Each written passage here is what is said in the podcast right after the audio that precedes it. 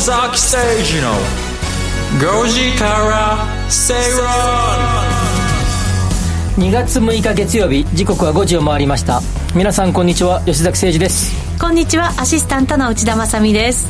さて月曜日始まりました。1週間が。1週間、早いですね、はいあの吉崎さん今2月6日っておっしゃいましたけど2月13日ですよ今日。本当ですね。2月13日ですね。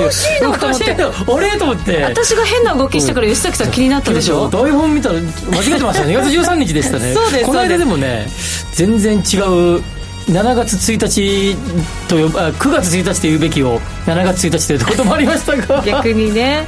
そうですだって私明日バレンタインデーだなって思ってたんですもん。そうですか。あれ1週間後だったなんて思ってました2月13日月曜日。そうです。言いしときましたよ。はい。ありがとうございます、はい、なんか今日はね東京寒い雨なんですけど、うんさっきねなんか鼻がぐずぐずするんですよね。若干花粉気味？花粉症気味？っていう感じですよ。その季節がやってまいりました。花粉症がひどくなったことないですね。吉崎さんね、はい、ないそうですね花粉症ね。ないそうですねってもう結構なお付き合いですがあんまり花粉症で苦しんでるとか見たことない見たことないです、はい。まあ、多少ねあの皆さんが一番ひどそうにしてる時に多少ムズムズするかなぐらいはありますけどあってもそれぐらいですね。そうですか。今年だってここ10年で最大の飛散量らしいですから、うん、いよいよかもしれませんよ吉崎さんも。デビューですか。うんしちゃうかもしれませんよ。いけませんね。でもまあでもそれはでもまあなんとかね鼻うがいとかしますよやっぱり鼻うがい気持ちいいですよね、はい、気持ちいい。ですあのそういうなんか売ってるじゃないですか。専用の機械。はい。機械機械ってこと 機械ってあの液体？液体？はい。でなんかあのプラスチックで容器みたいにシュッて入れてはい。あれはやりますけどね。あれ最初ねどうやってやるんだろうと思いましたけどやり慣れちゃうとね、うん、やらずにはいられないっていうそうですよね。気持ちよさが人には見せられません、うん、はいまあしょうがないね。しょうがない。何ですかそれ、はい、今日はそんなまあ私の周りにもね結構花粉症ちょっとひどくなってきたよねっていう人と、うん、プラスちょっと風邪気味なんだよねって人が増えてきて、うん、やっぱり気温差がね気温差あるとやっぱりとなんか僕なんかあの寝る前にいつもあの加湿器をかなり激しく朝起きると窓とか水滴がそうですね。ある感じぐらいはしてますけど。はい。なので今日のツイッターのメッセージ、うん風邪の予防健康維持にしていること教えて、ということでお願いしています。もうねいくつか書いてくれてますよ。高見さん。ニンニクや玉ねぎ多めに取るとかって言って 今日のね夕ご飯の材料の写真載せてくれたんですよ。トンテキだそうですよ。ニンニクたっぷり。いいですね。これうまそうだね、食べたい。ニンニクのスライス加減が綺麗に切れてるっていいよね。いいですね、うん、ニンニクってやっぱり最高に美味しくないですか？美味しい。ニンニク大好き。ね、うん、風邪ひくと私もニンニク結構食べます。へ えうん。あとね、えー、牛心さんから、うん、風邪予防のため帰宅したらうがい手洗いできればシャワーも先に浴びるということですよ。あ、まあ、これはでもいいですよ、うん、僕も結構まあまあしますね。あ本当ですか、はい、うがい手洗いまではしますけどシャワーは後回しになっちゃうな。あでも自宅に帰ったらとりあえず浴びるかな本当ですか、えー、さっとだけでも。ほう綺麗好き。なんかなんかなんか気持ち悪いっていうかなんかいろいろついてますからね。え何が？ほこりとか？ほこりとかそそんな汚いものはついてないと思いますが。そうですか？なんかあの食後に歯磨きしないような感じで帰ったらちょっとだけでもなんかしたいなっていつも僕は思いますね結構私家に帰ったらすぐに結構手洗ってご飯の準備とか入りますね、うん、おそうかシャワー、ね、シャワーいいですよ。そうですね、はい、シャワーであのどうでもいいですか？お湯船に使ってるお湯も張っててシャワー浴びるときに、シャワーってパッてつけたらすごい最初この季節は冷たいじゃないですか。冷たいです。ここあえてそれを体をお湯につけて頭にシューってやるんですよ。修行？何ですか？頭だけものすごく冷えてですね。へえ。サウナ後みたいな感じで頭使った後とかそのクールダウン一発で、ね、今みたいにこう2月6日とか間違えて言っちゃう時の クールダウンするには最適かもしれないそうですね。今日は浴びてください。浴びて浴びます、はい、今今すぐ浴びます困ります。困ります。はい番組やりますから。はい。はい、ということで皆さんぜひぜひツイッターに「ハッシュタグご時世」つけてつぶやいてください「ハッシュタグ #GOJISEI」ご時世でつぶやいてください。お待ちしています。それでは今日も情報満載でお送りしていきます。この番組はワオフードココザスの提供でお送りします。吉崎誠二の5時から正論系では吉崎誠二の5時から正論をお送りしています。このコーナーでは経済マーケットニュースをフラッシュでお届けします。まず最初のニュースですね。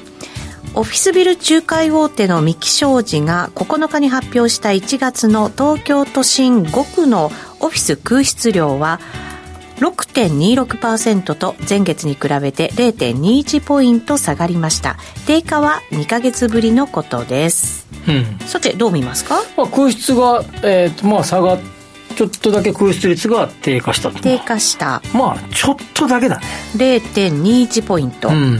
まあほとんど横ばいにと言ってもいい感じですかね。うん。はい。えー空室率供給過剰の目安となる5%を24か月連続で上回ったということですけれども、ん。非常に小幅な上下動が続いているということですね。まあ、コロナウイルスのことがあって、えーっと空室率がずっと高くなって、まあえーもうご承知の通りオフィスの解約に関しては、まあ、今日解約しますと言ってもですね まあ、大体半年ぐらいは少なくとも先じゃないと解約できない、そうですよね。ということですよね。長期で契約ねします超はいしですね。ねまあ大体オフィス6ヶ月ぐらい前が多いという中でそう考えると、まあ、20年えーのえー4月ぐらいから緊急事態宣言が出て、はい。えー、456はまあよくわかんないという感じでまあどうですかね。夏ぐらいに、えー、そのなんとなくこの先こんな感じかなっていうのが、なんとなくこうお見えてきてですね、はい。ちょっとこれは使わないかもねっていうところで、まあ、ちょっとここは解約しようという方が増えて実際の、えー空室率は21年の、まあ、半ばぐらいから上がっていくわけですね、まあ、それからですね、えー全くそのなんていうかなあの変化が起こってないとはいまあ、そのまんまや、そのまんまだというような、そのまんまやって今言いましたね。そのまんまだと いうことで、で、まあ、えー、1月は、まあ、ここしばらくの中では、まあ、珍しくと言ってもいいかな。えっ、と、まあ、6パー、6.25ぐらいまで来たんで、26か、まで来たので、まあ、ここのところ6.5ぐらいのところ時もありましたので、まあ、そこよりかはやや、えー、改善しているということなんですが、はい合わせて、えー、三木商事が発表したデータを見ると、えーっと、平均賃料ですね。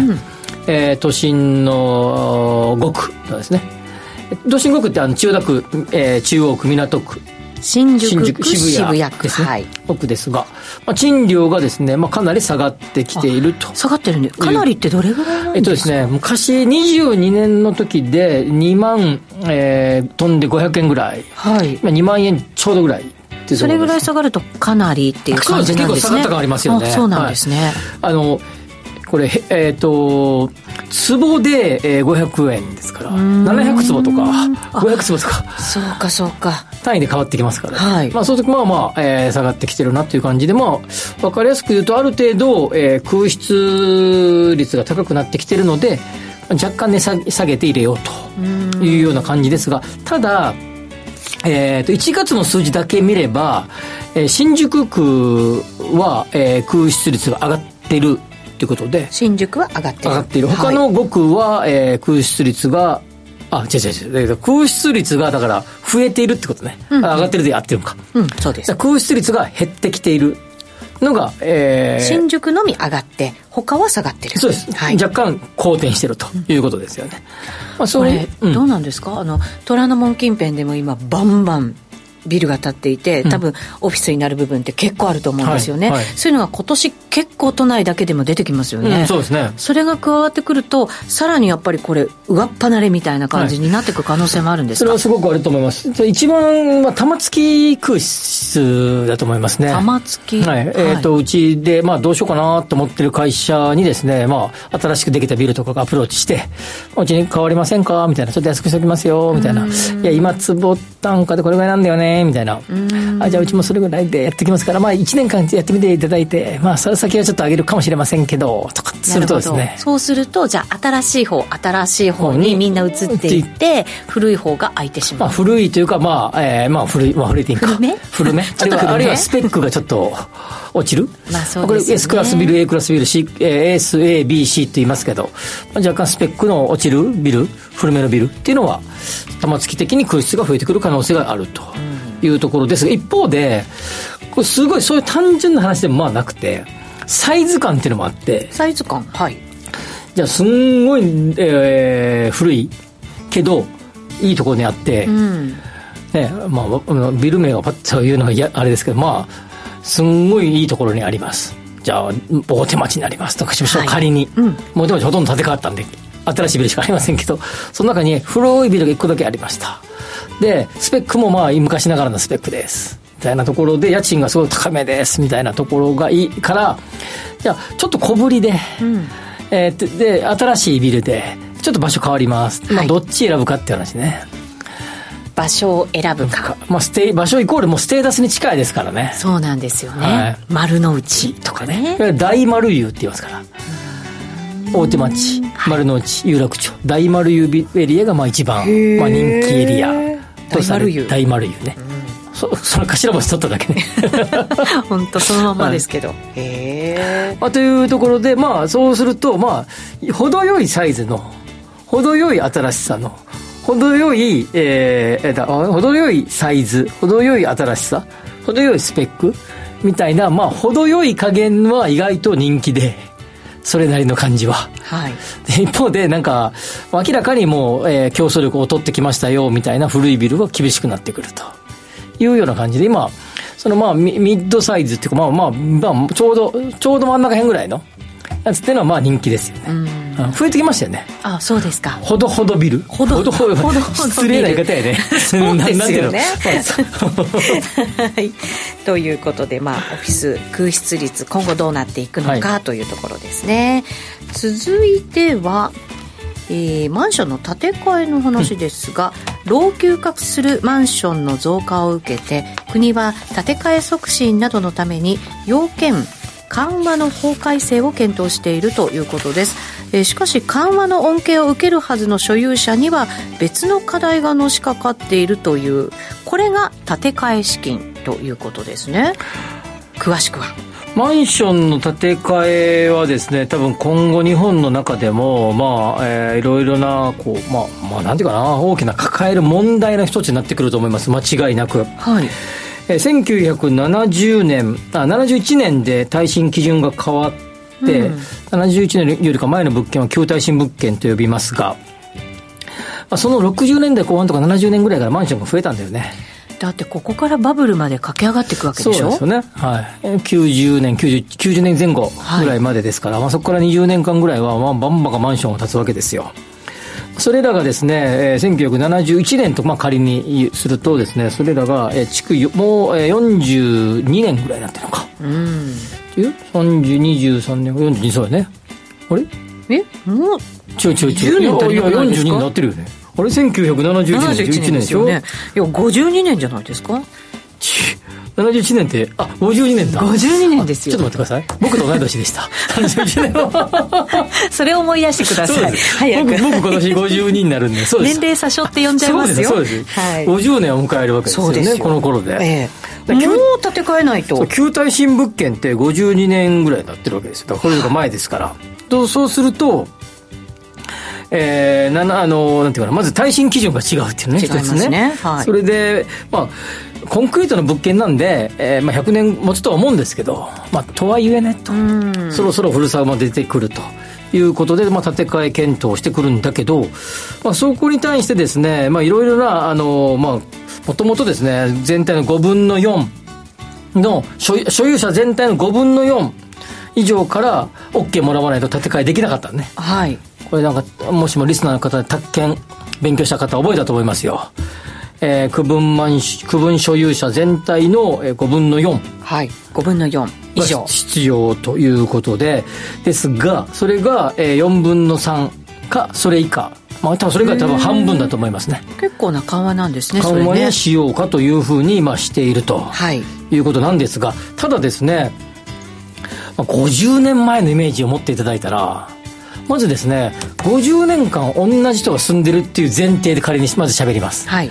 と人一個もこう出たり入ったりがなかったとすると50年経つとかなり変わってますからね。いや大体30歳ぐらいで買ったとしたら80歳ぐらいですから。そうですよ、ね、まあ、相続のパターンもあるし、まあ、えー、まあなんかね言い方あれですけどものすごい優雅な方もいれば若干年金だけで厳しいかなみたいな人もいたりとか、まあ、結構ばらつきがある。はい、もうこのまま建て替えなんてもうしなくてもいいよみたいな感じもする。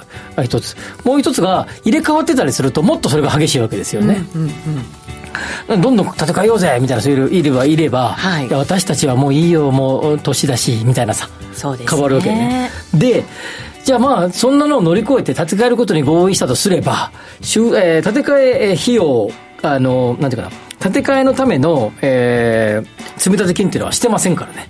修繕積立金はしてますけどね。建て替え積立金って基本的にしませんから、ね、修繕と建て替えは違いますもんね建て替えてもう一度同じところに住むかもしくは一部を売却するかですよ。例えば容積率を全部使ってなかったとしたら10階建てのマンションを11階12階建てにしてその分は売ってえー、捻出するとか。都心のど真ん中これできるんですよね。そうですよね。そうじゃないところは厳しい。そこで、まあ、この日経の記事で見ると平平1人当たりの平均が1900万ぐらいなんだけどただそれはえー、そのそういう背景とともにですね建築費がどんどん上がってきてるってこともあるんだね。そうですよね。そこでも困っていると。とそこで国は、えー、超寿命化する方向策も取ってきててですね、はい、これがですね、まあ、先ほど建築基準法、新の、新というか71年以降の現行建築基準法で建てられた物件、とかは、に対しては、これをやろうとしてる。これはつまり、大規模修繕をどんどん促進しようとして、そうすると、それで、やれば、一定の要件を満たせば、固定資産税をちょっと安くしますよと。うん、最大3分の1だかな。なんか、えー、最大2分の1か。の減らしますよと。半分に。半分に。うん、市町村別で、えー、市区町村で固定資産税は徴収するんで、まあ市区町村の考え方次第だけど、まあ最大半分にしますよというふうにしていると。そうすると、まあ、建て替えではなくて、今度はも長持ちさせてくれと。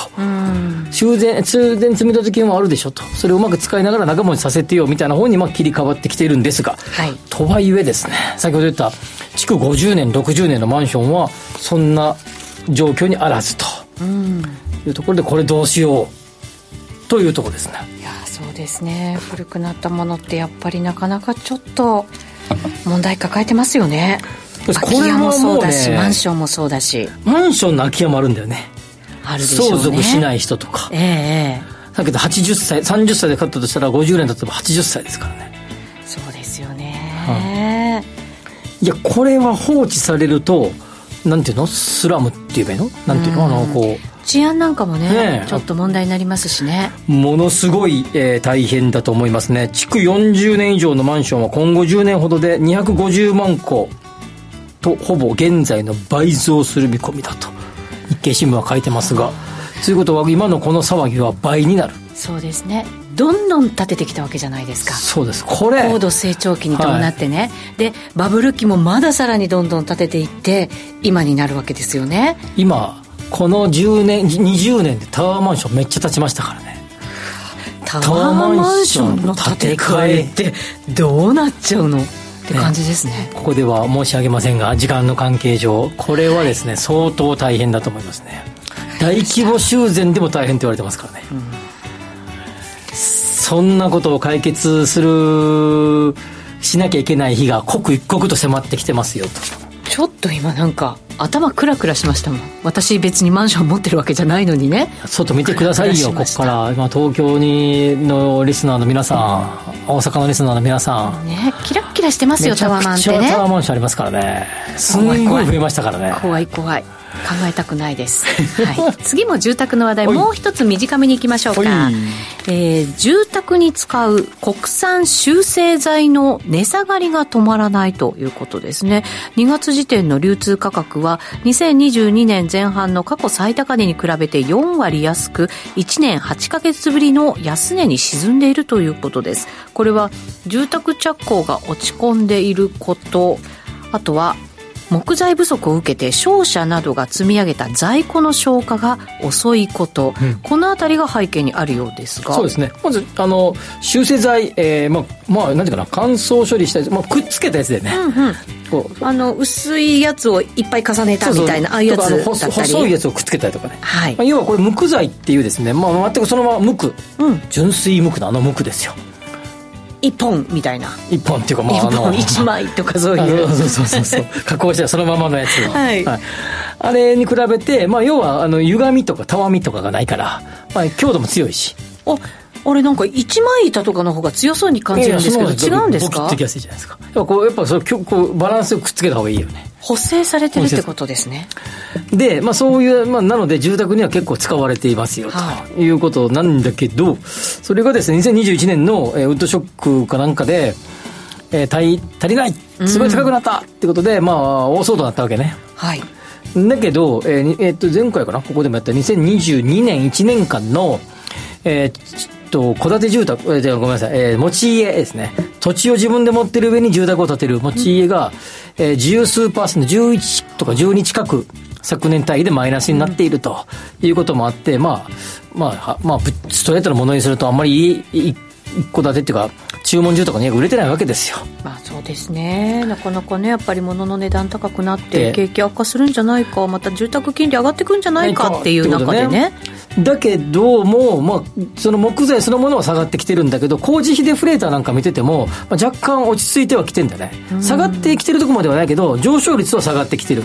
まだマイナスの圏には行ってない。っていうような感じで、じゃあ、そうなってきたらさ、この後住あの価格安くなるのって思う人もいるかもしれないけど。住宅価格がねね。あの注文住宅みたいなことすると、はい実はそうでもなくてですね。これは今度、今度は、コン、トンチンカンってする。トンチンカン？あの、大大工さん？なんていうの、は コンコンコンってする。とか、ああいう、職人さんの価格は上がってんだよね。人件費人件費が。トンチンカンじゃないね。金、金婚カンわかんないけど。まあでも確かに職人さんの数も減ってるって聞いたことありますねあと外国人で結構の方がやってたところがなくなっている。まあなどなどですね。まあ、あとあるあるいは2024年問題と言われている残業ができなくなってきているとか、まあ、いうこともあってですね、その、まあ、人、労働人件費の部分は上がってきているので、まあ、安くならそうにない。ということで、まあ、金利も上がりそうだっていうことで、かなり厳しい。で、先ほどの、まあ、うちもよ、えー読んでくれましたが、えー、商社が、そういうウッドショックで厳しかった時だったので、まあまあ、買ってたんだね。はい入れてた在庫がね在庫が。はいそれがはけてこない。じゃあ安くしてでも売ろうか。まあこういう流れですね。しかもだから高いお金で買った木材とかが残っちゃってるとうんいうことですよね、そうですね。もう赤字覚悟で鳴らすしかないかなと。じゃあ木材も生き物ですから。そうですよね、確かに。50、いや20年後に使えるっていうわけでもいかないですから。木材とかで建てたね建物だったらなんかね、うん。呼吸するって言いますから、はい。また違うんでしょうけれど寝かしちゃってるっていうのはまたちょっとね。まあ寝てても呼吸してると思うけど。そうですか。けど、けどまあそういうわけでいかないよね。まあね。そうですよね。うん。寝かしちゃってるってことですからね。ね。はい。木はい呼吸してますよ。寝てても。寝 寝てても。はいということです。以上ここまでプラスニュースお届けしました。お知らせを挟んで深読み経済指標のコーナーをお届けします坂誠二の5時から正論。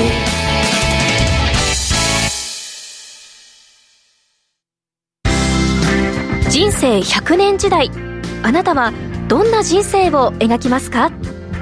お金に困らない人生にしたいやりがいのある仕事に就きたいお気に入りの間取りの家に住みたいあなたの描く理想の人生をココザスが幅広くサポートします。さまざまな資格を持った専門家がお金仕事住まいについて無料でアドバイス。一緒に豊かでワクワク生きる未来を作りましょう。詳しくは番組ウェブサイト右側のバナーからココザスホームページをチェック。農業に関わる方々と一緒に農業の未来を考えていく番組「アグリの未来」ポッドキャストで配信。農業に関わる全ての人を応援するとともに地球規模の課題を考えるきっかけとなる音声コンテンツです。ポッドキャストでしか聞けないコーナーもありますよ。詳しくは番組ホームページへ。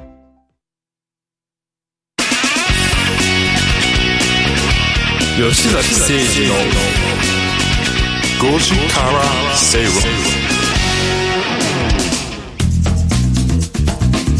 ラジオ日経では吉崎誠二の5時から正論をお送りしています。この時間は深読み経済指標のコーナーです。今日は？えー1月30日にですね総務省から2022年1年間分のですね人口移動報告が発表されました、まあ、正式は住民基本台帳人口移動報告と言いますが。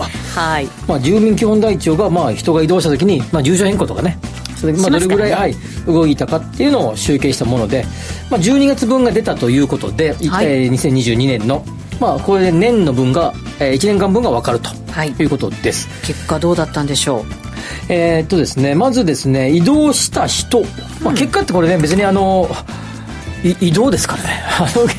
移動した人が増えたか減ったかっていう話なんだけど、えー移動がですね都道府県をまたぐ移動をした方は、えー前年比でプラス3.1%うプラス3.1っていう数字ってどうどうどういうふうに捉えたらいいんですか？これはですね、えっと、2010年ぐらいからまあ、えーそんなもんだって感じですかね。なるほど。例年並み？波、うん。ですがコロナでちょっと落ち込んでたのが少し戻ったかなですかね。そうですよね。あの会社内の移動とかって部署替えみたいなやつもなかなかやっぱりね、こううん転勤っていうんですか転勤もなくなってましたしね、そうそうですね。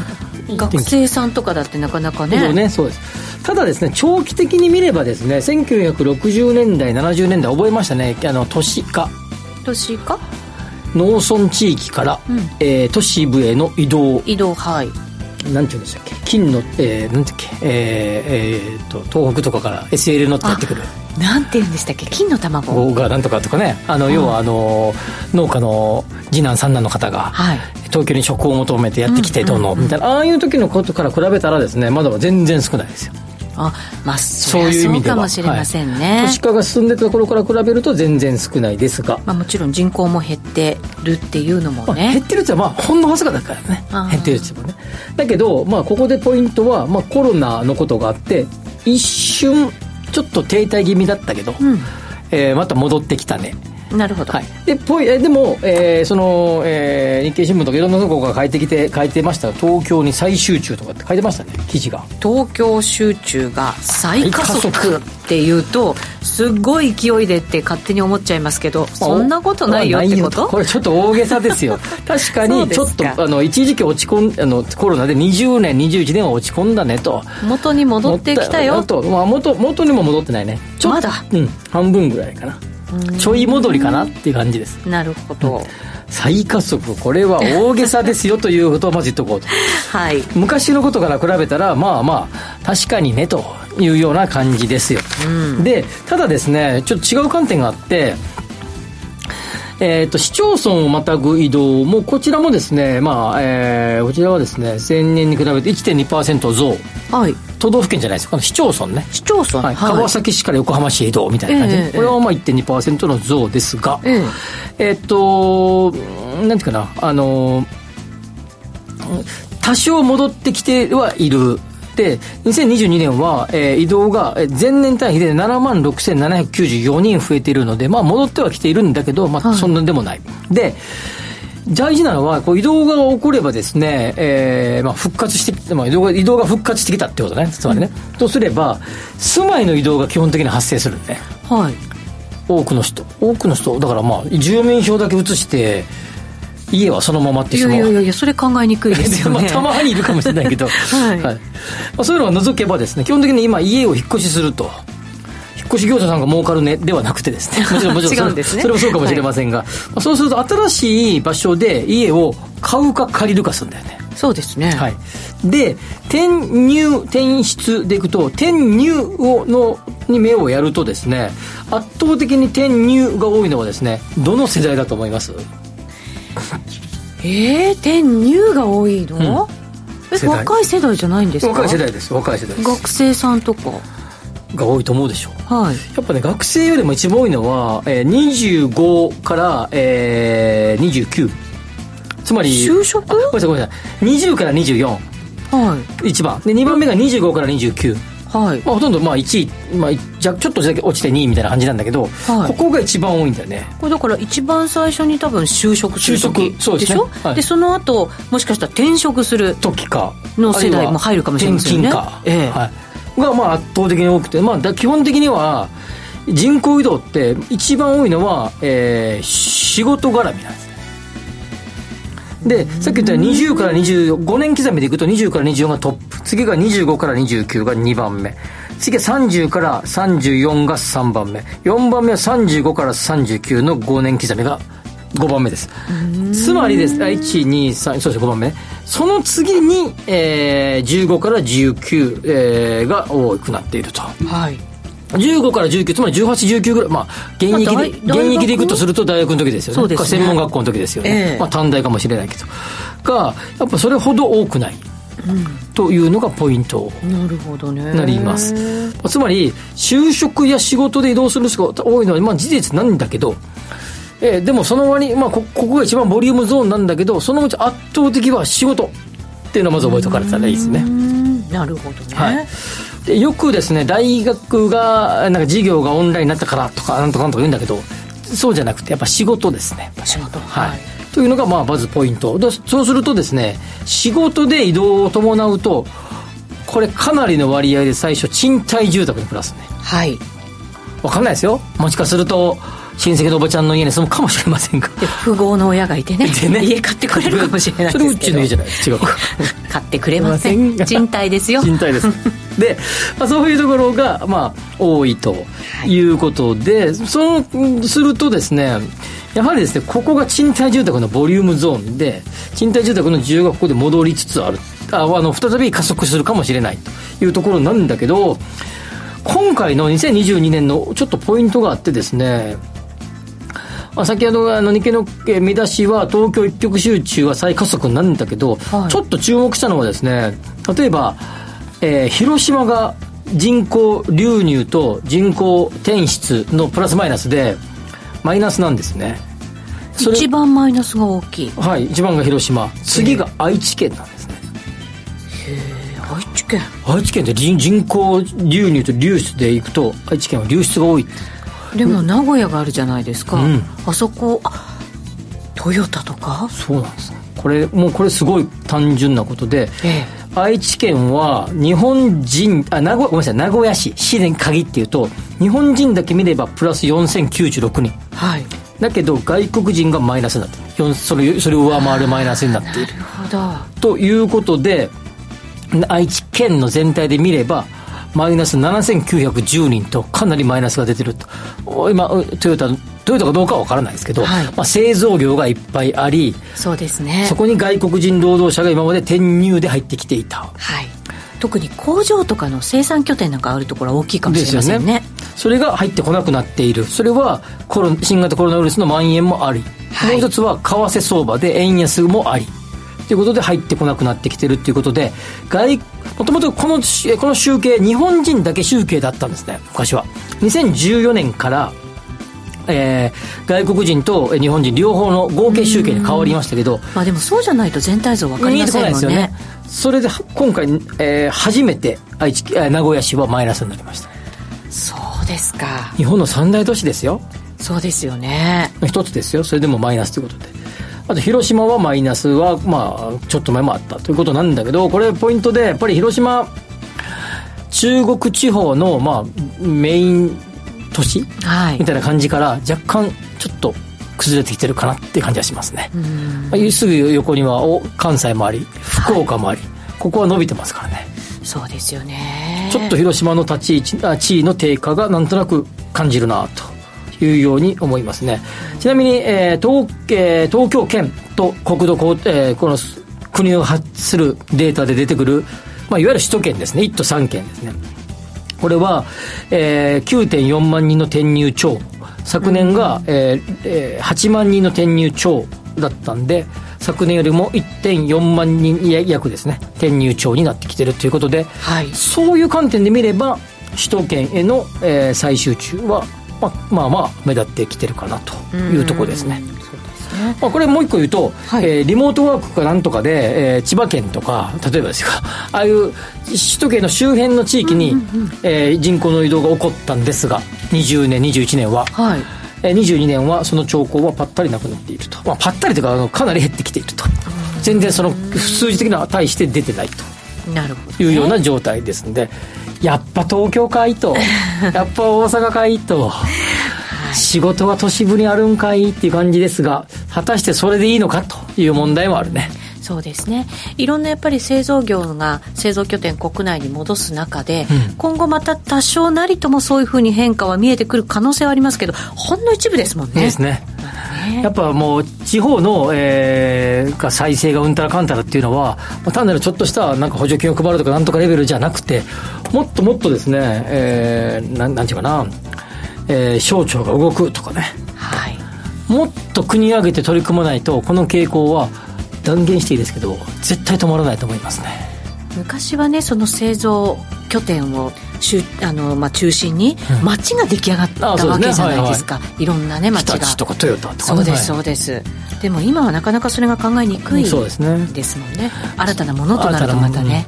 うん国のそういうのが移動するかあっては起こっちゃいけないけれどももし変わるとすると例えば富士山がとか爆発とか首都圏の地震がとかそういう災害かなり桁違いの災害が起こらない限りですねこの兆候は止まらないと思いますね。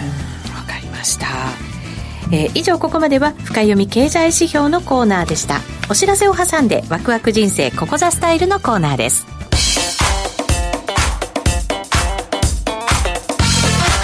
吉崎誠二の5時からスペイロン。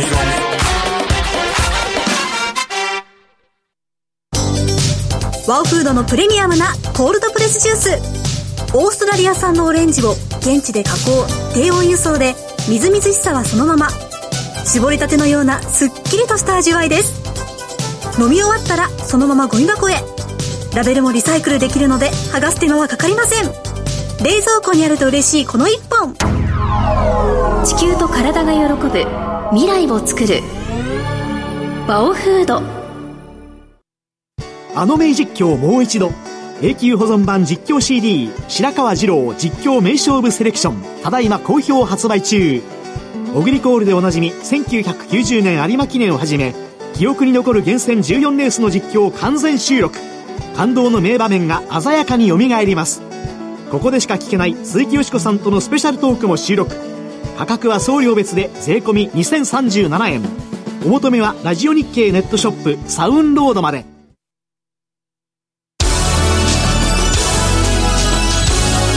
吉崎誠二。の5時から正論 Accurate Communication Time 500この時間はワクワク人生ここザスタイル。人生100年時代を豊かでワクワク生きるためには一体どうすればいいのか。このコーナーでは結婚やお子様の誕生転職リタイア住宅購入など個人のライフイベントを充実させるヒントをリスナーの皆さんと一緒に探していきます。さて今日ですが不動産情報の取り方について吉崎さんに伺っていきます、あのじ自分で住む用の不動産。はい。借りる用の不動産、あるいは投資するための不動産。まあいろいろそれぞれえ取り方って違うとは思うんですが、はい。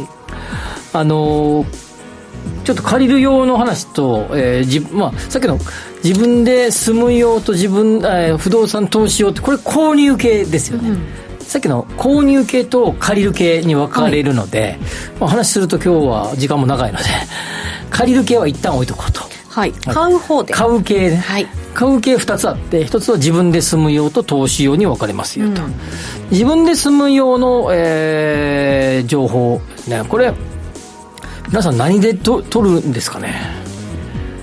買ったことがないのでピンとこないんですけどただでも借りる時なんかは結構サイトで今もういっぱい充実してるじゃないですか、はい。情報が。だから、はいそういうので延々探しますけどね。サイトやったり例えば、えー新聞の折り込みチラシだったりとか、まあ、そういうのもありますけど、まあ、基本的にはですね、えーばえー中古物件なんか特にそうですけど売買仲介会社がえー売却の依頼を受けた場合、はい。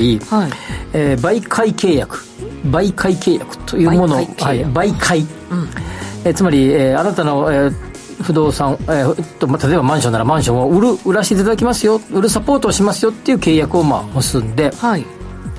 一般媒介と専任媒介っていうの2つに分かれるんですが専任媒介の方だったら、えーレインズというですね、まあえー不動産業者が見れるサイトに、えーまあ、あるある意味公開しろというようになっていて、はいまあ、そこを見てですね他の業者さん、まあ、自自社も含めて他の不動産業者さんさんも見見ていただくようになり、あいい物件があるなってなると、えー買いたいと思っている例えば、まあ、虎ノ門周辺でマンションを買いたいっていう人がいればその方にぶつけると、虎ノ門の物件が出ればみたいな形でまあやっていくわけですが、そこでお客さんを抱えているところはですね、まあ、それでぶつけていくいっておしまいなんですけど、まあ、一応さっきのレインズっていうそれそれには載せなきゃいけないっていうのは義務になっていて。これはだから平等に皆さんにチャンスをね、公開つまり要は抱えちゃダメですよ公開しなさいよというふうになっているということですね、一般売買の場合は別にそうなってなくてえ専任売買の場合はそうなっているということなんですがそこでお客さんがいそうだったらそれでやるんでそれでおしまいなんですけど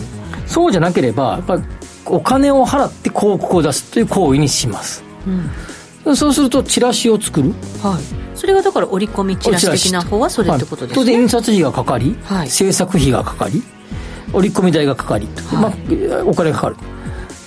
なかなかもっと売れないなとなってきたら広告代をもう少しかかるんだけどそういうサイトありますよね。サイト名は言いませんが、はい。そういうサイトに載っけるってわけですね。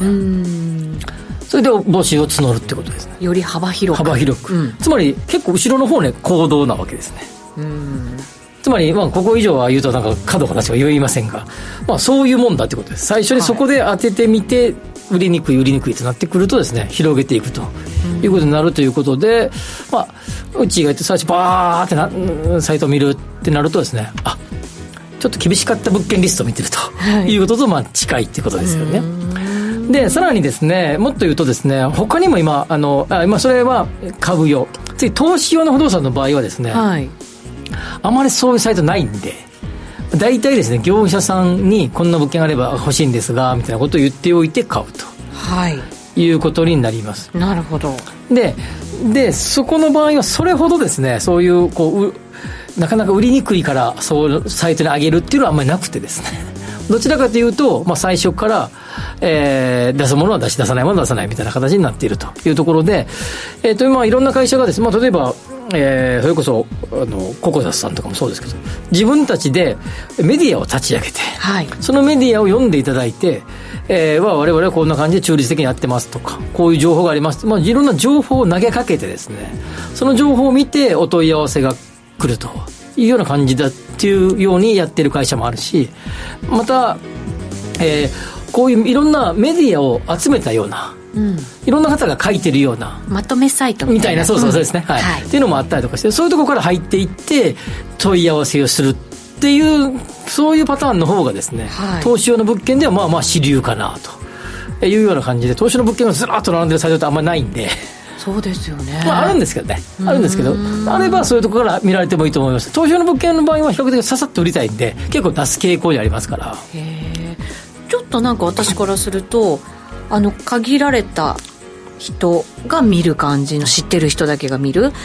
なんか閉鎖的な感じがしちゃうのはそ違いますか？捉え方が。えっと、投資用の物件ですか、あまあでもえそそれほど世の中みんなが投資用の不動産買うわけじゃないからまあでもネット検索すればいっぱい出てくるし、まあなんかいろいろ検索してみたらいいと思うんですよ。例えば利回り不動産投資とか、あの不動産投資の場合利回り結構気にしますか？ら、それからどんなのが出てくるかとかですね。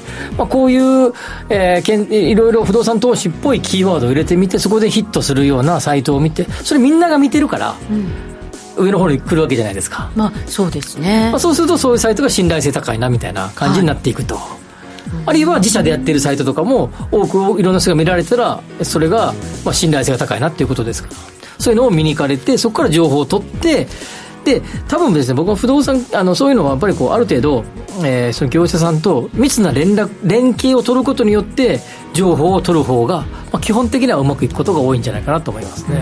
そこもコミュニケーションコミュニケーションですね。人間関係だったり、はい、はい、それはもうあのネットをネットでの、えー、参考、えー、で参考にすることを入り口としてそこから問い合わせてみるっていうアクションを起こして初めて、いい情報が手に入るんじゃないかなと思いますね、そのためにもこうそうこういうですねそのまとめサイトとかこういう温度メディア自社でやってるメディアとか見てあこの会社しっかりしてるなとあればそこに問い合わせてみて表に出てないかもしれないけどいい物件ありますかみたいなお問い合わせをすると、はい、ありますよみたいな 感じになるかもしれないと、えー、いうような流れでやるのが僕なんか一番いいんじゃないかなと思いますね。なるほどどこかどんな考え方でやってるか分かんないとことか。なかなか怖くないですか？そうですよね。大きな、ね、買い物だったりするわけじゃないですか、はい、だから昔からなんかこう IT 化が一番進まない業界みたいなね、うん、昔は、まあ、今は進んできましたけどね。はい、はい、ぶん変わってきましたけれども、うん、そこがだから入り口となってあとはやっぱりコミュニケーション取りながらいい物件探すっていうのが基本的な流れ、うん、ですね、まあ、でもまあそういろんな情報をとにかく集める、まあ、不動産投資の場合は特にどれぐらい情報を集めるかどうかが勝負になってくるんじゃないかなと思いますので、まあ、そういう情報サイトを見られたらいいんじゃないかなと思います、ね、そうですね。いろんなものを検索まずはしていただいて、まあ、より確かなものが分かれば、うん、そこの情報を中心に考えていく,、はい、ていく。というのがいいのかもしれません。ということでワクワク人生ここザスタイルのコーナーでした。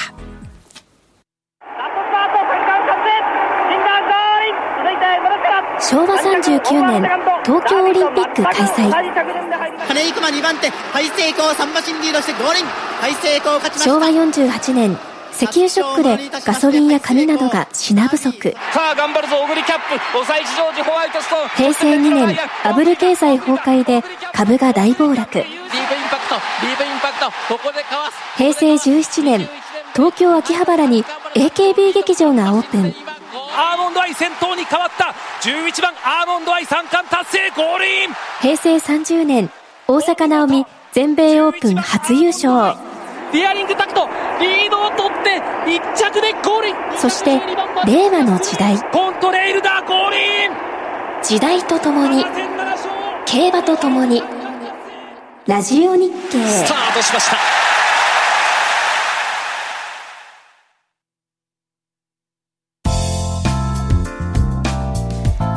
さてラジオ日経では吉崎誠二の5時からセロをお送りしてまいりました。皆さんからのコメントをご紹介していきましょうか、はい、ツイッターで今日は風邪の予防健康維持のためにしていること教えてということでしたが、えー、のぞむさん。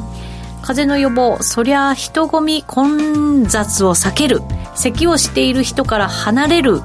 電車に乗っててもですよ。ときました、ね、はいでもなんかさ咳を出ちゃう時ってあるじゃないですか。そうなんですよ。意識すると余計に出てきちゃうでしょ。そうするとそこで席が離れられたらちょっと寂しいよね。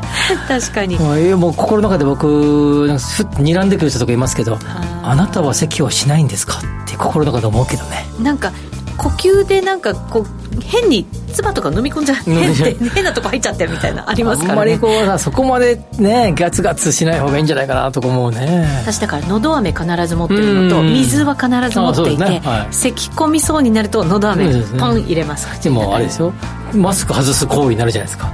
咳してるのにお前マスク外すなよっぽいオーラが出ますよ周りから。ちょこっと下ろしてポンです。よポンですか？そうです。そのタイミング大事ですよ。ちょっとねこの辺はでもね許容範囲を広あの広めたいねね。本当そうですね。